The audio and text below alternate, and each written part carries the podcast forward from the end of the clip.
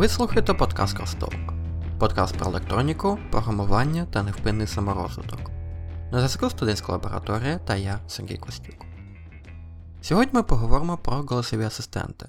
Ми поговоримо про те, що таке голосовий асистент, навіщо потрібні голосові асистенти та як вони працюють. Але перед тим як ми почнемо, я хочу зробити невелике застереження. Справа в тому, що у цьому випуску я буду називати імена деяких голосових асистентів, а голосові асистенти вони відкликаються на власні імена. Тому, якщо є необхідність, будь ласка, вимкніть голосову активацію на ваших пристроях. Дякую. Ну а тепер перейдемо до основної теми, що таке голосовий асистент. Базова ідея голосового асистенту це те, що голосовий асистент є деяким вашим персональним асистентом, персональним секретарем, який знає, коли у вас заплановані зустрічі, який може замовити за вас столик, який може знайти деяку інформацію в інтернеті і таке інше. Голосові асистенти вони дозволяють працювати з інформацією, отримувати інформацію, робити запити інформації, керувати реальним світом, керувати розумними пристроями, керувати, наприклад, або лампочками, або термостатами, або іншими речами розумного дому і не тільки а також якось взаємодіяти з іншими людьми, якщо ми говоримо про голосові асистенти з додатковими функціями, з можливістю комунікації з іншими людьми. Функціональність асистентів вона може бути різною. Функціональність асистентів залежить від реалізації, залежить від пріоритетів компанії розробника та залежить від того, які інтеграції та додатки доступні для даної платформи. Загалом голосові асистенти вбудовуються у мобільні пристрої, у мобільні телефони, компаній розробників або інших партнерських компаній. Вони вбудовуються у спеціалізовані пристрої, у розумні колонки, вони можуть будуватися у аксесуари, як, наприклад, годинник Apple Watch, або нещодавно анонсоване кільце з асистентами від Amazon, і так далі. Тобто голосові асистенти вони вбудовуються у різні речі, у ті речі, які ми використовуємо у реальному житті. Якщо дивитися взагалі, то за останні роки Інтерес до голосових асистентів, інтерес до цього ринку, до цих продуктів зі сторони великих компаній, як, наприклад, Apple, Amazon, Google і так далі, почав дуже сильно пожвавлюватися. Справа в тому, що голосові асистенти для цих всіх компаній це ще один ринок, ще одна можливість підвищити процент використання користувачами власних сервісів, сервісів компаній Google, Apple, Amazon і так далі. Голосовий зв'язок, можливість керування голосом, можливість взаємодії з сервісами за допомогою голосу, надає нові можливості для користувачів також. Тобто всі ті сценарії використання, коли використання телефону може бути або незручним, або небезпечним для використання сервісів компанії, усі ці сценарії можуть стати можливими при використанні голосового зв'язку, при використанні голосового інтерфейсу керування пристроями голосом. Ну і по-друге, деякі операції з сервісами, деякі, деякі сценарії використання сервісів становляться набагато простішими з використанням голосового інтерфейсу. Прикладами таких взаємодій, прикладами таких сценаріїв використання може бути сценарій використання вдома, коли ми можемо використовувати голосовий асистент, наприклад, у процесі приготування їжі, у процесі підготовки домашніх завдань з власною дитиною, у процесі деяких фонових активностей, прибирання і так далі. Ну і також голосові асистенти вони дозволяють нам набагато швидше, з набагато меншим часом на обдумування, замовляти деякі речі, замовляти товари, які вже закінчуються, і як тільки ми побачили, як тільки ми згадали про те, що нам треба щось купити, ми можемо це замовити, і компанія або компанія розробника, або партнерська компанія цю річ нам привезе. Тобто, з одного боку, голосові асистенти вони надають нові можливості використання сервісів, наприклад, в машині, вдома і так далі. І по-друге, вони полегшують та спрощують для споживачів використання продуктів компанії у тих самих умовах, наприклад, вдома, у дорозі і так далі. Як працюють голосові асистенти? Загалом всі голосові асистенти вони працюють за деякими схожими принципами. По-перше, голосовий асистент, в нього є деяке ім'я. Деяке ім'я воно не тільки додає персональності голосовому асистенту, не тільки полегшує емоційний зв'язок людини та голосового асистента та комп'ютера. Справа в тому, що асистенту потрібно якось зрозуміти, коли ви до нього звертаєтеся, та якось активуватися, якось перейти у активний стан, у стан послуховування та у стан розпізнавання та стан розпізнавання фрази, голосового запиту, голосової команди і так далі. Для того, щоб голосовий асистент він перейшов у стан активації, для того, щоб голосовий асистент активізувався і почав вас слухати, використовуються деякі слова для пробудження. Англійською мовою вони називаються wake words.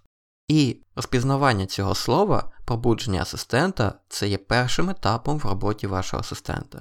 Тобто якось асистент повинен почати перейти в активний стан та почати розпізнавання голосу. Зазвичай такими словами активації може бути або ім'я асистента, або деякі фрази, як, наприклад, Привіт Google, Привіт Siri, або просто ім'я асистента, як, наприклад, Alexa. На другому етапі голосові асистенти повинні якось зрозуміти, що ви від них хочете. Якщо говорити коротко, то для цього використовуються серверні потужності та нейронні мережі.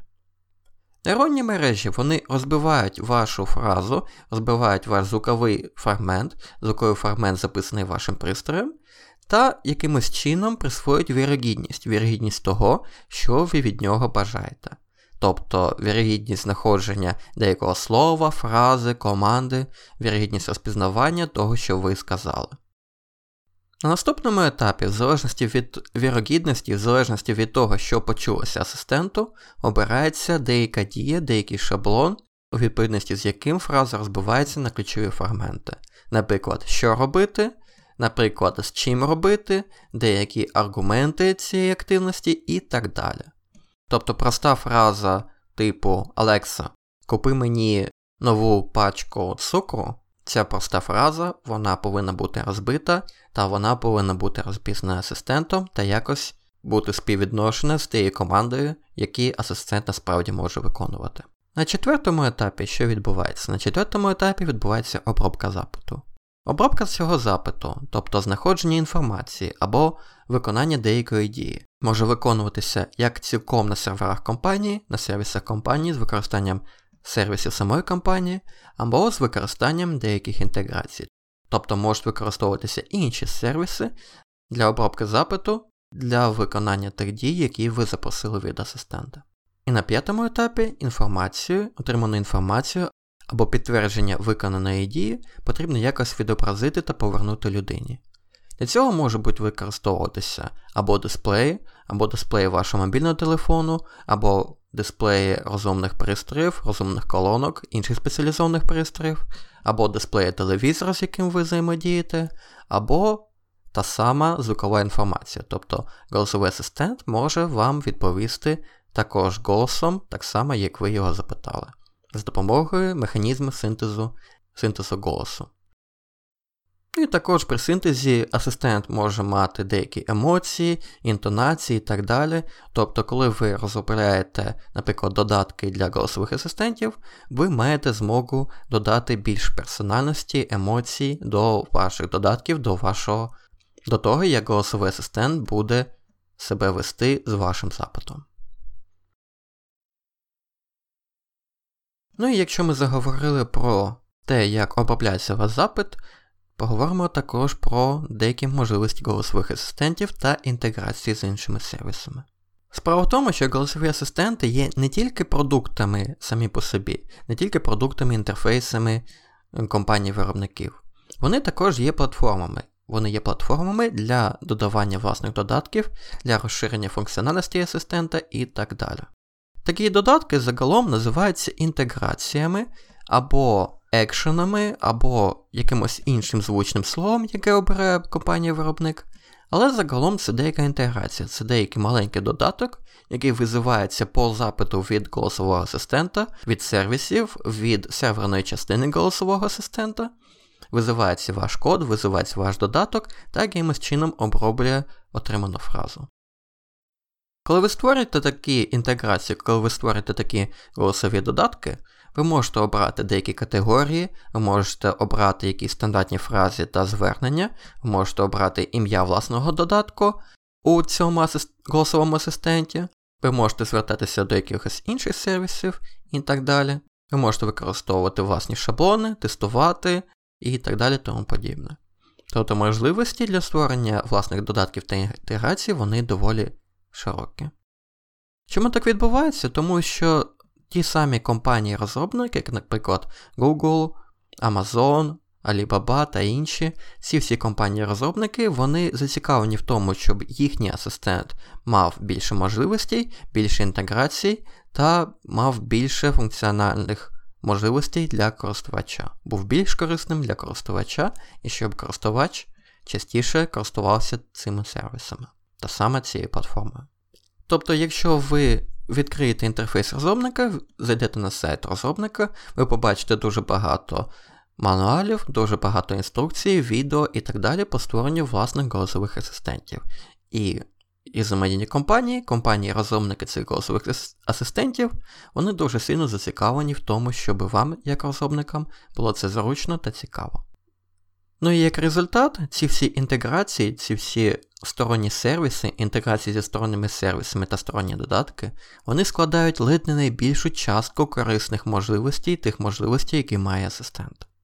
Тобто, коли ми обираємо між двома асистентами, наприклад, для дому, коли ми обираємо, яку голосову колонку встановити, ми можемо дивитися на те, з якими сервісами для розумного дому здатний працювати наш пристрій, які протоколи підтримує взаємодії, наскільки добре він може шукати рецепти, наскільки добре він може отримувати іншу інформацію з інтернету, які сервіси для програвання музики він підтримує, і так далі, і тому подібне. Таким чином, компанія-розробник вона загалом розробляє деяку базу, базові можливості, базові сервіси, а далі інші сторонні компанії додають саме те, що необхідно користувачам для виконання їхніх завдань. Тепер перейдемо до деяких обмежень голосових асистентів, до деяких проблем голосових асистентів, з якими зараз стикаються поточні технології. У сучасних голосових асистентів є доволі велика проблема. Оскільки голосові асистенти використовують пропієтарні нейронні мережі, які навчаються на даних компаній, які розвиваються разом з тим, як компанія збирає дані про користувачів, про їх взаємодії з асистентами і так далі, існує проблема прив'язки до хмарних сервісів та існує проблема приватності. Справа в тому, що усі голосові фрагменти, усі голосові фрагменти взаємодії з асистентом, вони зараз обробляться на серверах компанії. Тобто саме на серверах виконується розпізнавання голосу, перетворення його в текст, розбивання на токени, розбивання на фрагменти, пошук того самого сценарію взаємодії, який необхідно активувати, та виклик інших сервісів. Таким чином ми отримуємо деяке обмеження. Для того, щоб повноцінно користуватися голосовим асистентом, нам необхідно мати дійсне підключення до інтернету. Це дійсне підключення до інтернету може бути або прямим з використанням Wi-Fi зв'язку, з використанням мобільного зв'язку, з використанням з використанням якихось інших засобів зв'язку, або це може бути використання деяких додаткових елементів, як, наприклад, ваша гарнітура, Bluetooth гарнітура може спілкуватися з телефоном, а телефон вже може виходити в мережу та передавати цей голосовий фрагмент для розпізнавання. Тобто ми маємо проблему того, що для того, щоб користуватися, повноцінно користуватися асистентом, нам потрібно мати дійсне інтернет-підключення. При розірванні інтернет-підключення можливість користуватися асистентом настає або дуже обмеженою, або взагалі неможливою. Друга проблема це проблема приватності. Усі ці дані, усі ці дані, які ви говорите асистенту, їх необхідно передати на сервера компанії та якимось чином розпізнати. Ці дані вони можуть зберіг... або зберігатися на серверах компанії для подальшого покращення якості розпізнавання, якості взаємодії з асистентом, та також ці записи можуть використовуватися безпосередньо для покращення взаємодії з асистентом. Тобто, наприклад, якщо асистент вас неправильно почув, якщо асист... або якщо компанія працює над підвищенням якості розпізнавання, ваші голосові фрагменти можуть послуговуватися людиною для того, щоб покращити якість розпізнавання голосу, для того, щоб оцінити, наскільки точно голосовий асистент розпізнав те, що від нього ви хотіли. І це є проблема. Якщо голосовий асистент активується не тоді, коли ви цього бажаєте, не тоді, коли ви його викликали, а тоді, коли він почув якесь знайоме схоже ім'я, або якийсь або якийсь інший тригер, або якимось іншим чином пробудився тоді, коли ви цього не бажали, у цей момент цей фрагмент інформації може бути переданий на сервер для розпізнавання, асистент нічого не зрозуміє, але цей фрагмент залишиться на сервер компанії, і він може послуговуватися іншими людьми для того, щоб покращити якість розпізнавання голосу, для того, щоб покращити роботу нейронних мереж, для того, щоб покращити роботу асистенту взагалі і так далі. Тобто сучасні нейронні мережі їм доволі важко працювати без допомоги людини. Все одно є такі ситуації, коли людина бере, прослуховує ваші голосові фрагменти та поточнює моделі машинного навчання, поточнює те, що розпізнав асистент, і якось його коректує. Тобто людина все ще необхідна для покращення роботи голосових асистентів. Політики зберігання цих даних вони можуть бути різними у різних компаній. Деякі компанії передають ці дані автоматично, зберігають дані автоматично. Деякі компанії, як, наприклад, Apple з недавніх пір, вони мають іншу політику, політику максимальної приватності, і, можливо, з часом саме компанія Apple буде переносити частину операцій, пов'язаних з розпізнаванням голосу, на безпосередньо клієнтські пристрої. Як вирішити ці проблеми асистентів? Як вирішити проблеми якості розпізнавання, приватності та прив'язки до хмарних сервісів? Насправді у асистентів є ще дуже багато можливостей для розвитку, можливостей для подальшого розвитку та вдосконалення. Перше, від чого залежить якість роботи асистентів, це якість моделей машинного навчання, якість тих математичних моделей, які закладені у роботу, алгоритми роботи голосових асистентів. Розвиток нових нейронних мереж, розвиток нових технологій, підвищення потужності пристроїв, все це дозволяє покращити якість розпізнавання, але для цього необхідна постійна практика, постійний розвиток та додаткові дані для допрацювання моделей машинного навчання. По-друге, ці голосові асистенти вони можуть отримати можливість виконуватися безпосередньо на пристроях, з якими ми взаємодіємо. Тобто у сучасних телефонах з'являються додаткові нейронні прискорювачі, прискорювачі нейронних мереж, які дозволяють виконувати розпізнавання мовлення у текст у локальному режимі, тобто безпосередньо на пристрої без залучення хмарних сервісів.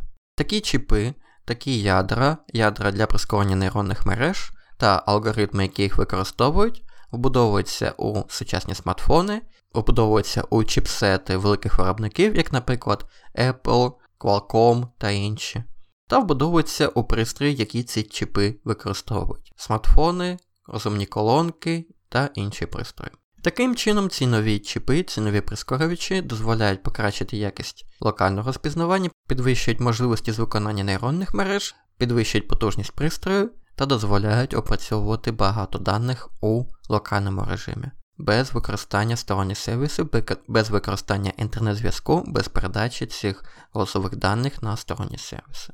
Третій напрямок, у якому можуть розвиватися голосові асистенти, це створення нових інтеграцій. З тим, як розробники додають можливості до власної платформи, як, наприклад, Google, Apple, Amazon і так далі, вони постійно додають нові можливості взаємодії з власними асистентами, програмної взаємодії з асистентами, та з посиленням інтересу звичайних компаній, як, наприклад, ретейлових компаній до голосового ринку, з тим, як ці компанії починають бачити економічну доцільність у цьому ринку, Появляються нові інтеграції, з'являються нові інтеграції, нові можливості взаємодії з новими сервісами та продуктами різних компаній. Тобто ми, як користувачі, отримуємо нові можливості взаємодії з новими сервісами, асистентами та, наприклад, навіть, можливо, іграми та іншими засобами проведення власного вільного часу. Ну і не тільки іграми, звичайно, задачі пов'язані з офісною діяльністю, з продуктивністю і так далі, також включаються у цей список. Ну і четвертий напрям, куди можуть розвиватися голосові асистенти.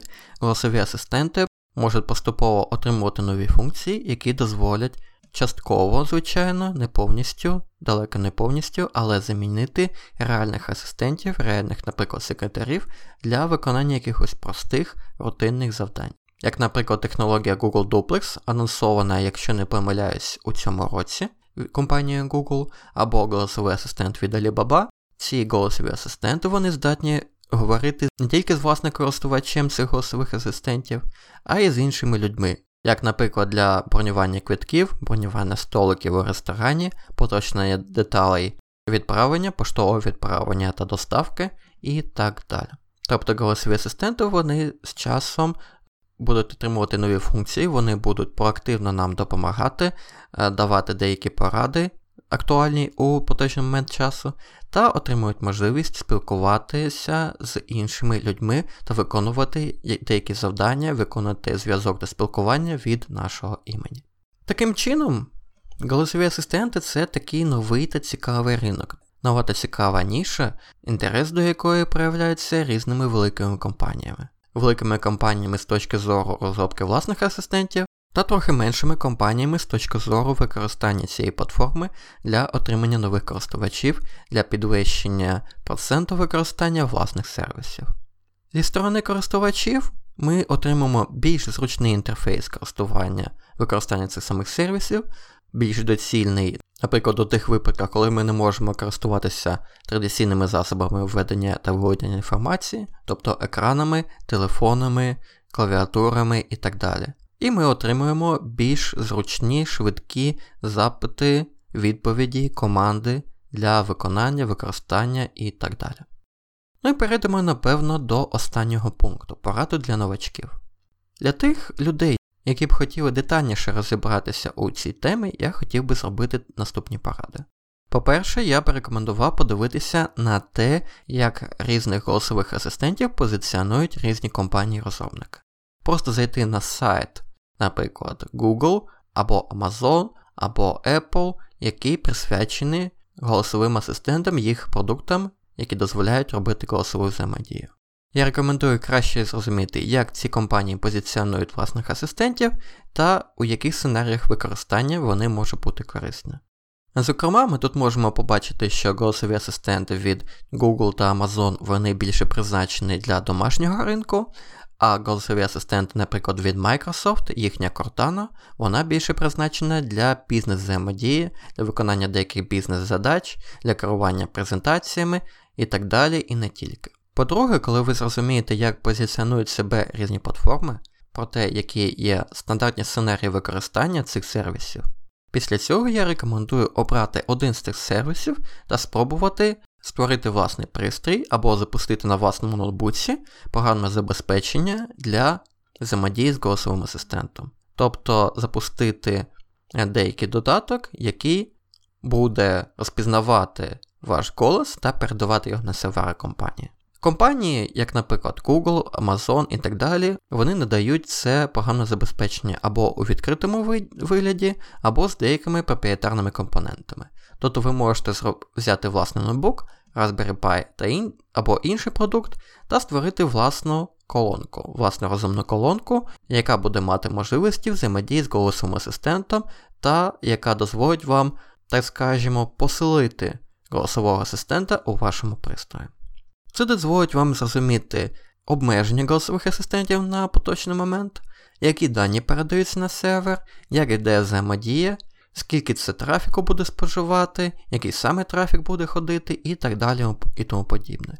Тобто ця операція дозволить вам краще зрозуміти, що таке голосовий асистент з точки зору реалізації, як він працює та які обмеження в нього є. Ну і по-третє, навіть якщо ви не бажаєте запускати власного голосового асистента на комп'ютері або іншому пристрої, ви можете спробувати запустити його на телефоні та відкрити сайт розробника і почати створювати деякі додатки самостійно. Подивіться деякі відео, подивіться деякі уроки на сайті компанії, деякі матеріали на сайті компанії, а також деякі сторонні матеріали. Усі посилання будуть у описі до цього випуску. Після того, як ви створили деякі прості додатки, прості додатки, які, наприклад, роблять прості запити до вашого інтернет-ресурсу, до вашого сервера, ви можете якось розвиватися, створити більш складні додатки, створювати більш цікаві інтеграції та працювати над продуктом власної мрії, якось переносити, об'єднувати наш реальний світ та віртуальний світ світ голосових асистентів і так далі. На цьому наче все. Дякую за увагу, дякую, що слухаєте подкаст Косток. Задавайте ваші питання за поштовою адресою, задавайте ваші питання у соціальних мережах, підписуйтесь на сторінку лабораторії у соціальних мережах, слідкуйте за новими випусками. Дякуємо, що ви з нами, і до зустрічі!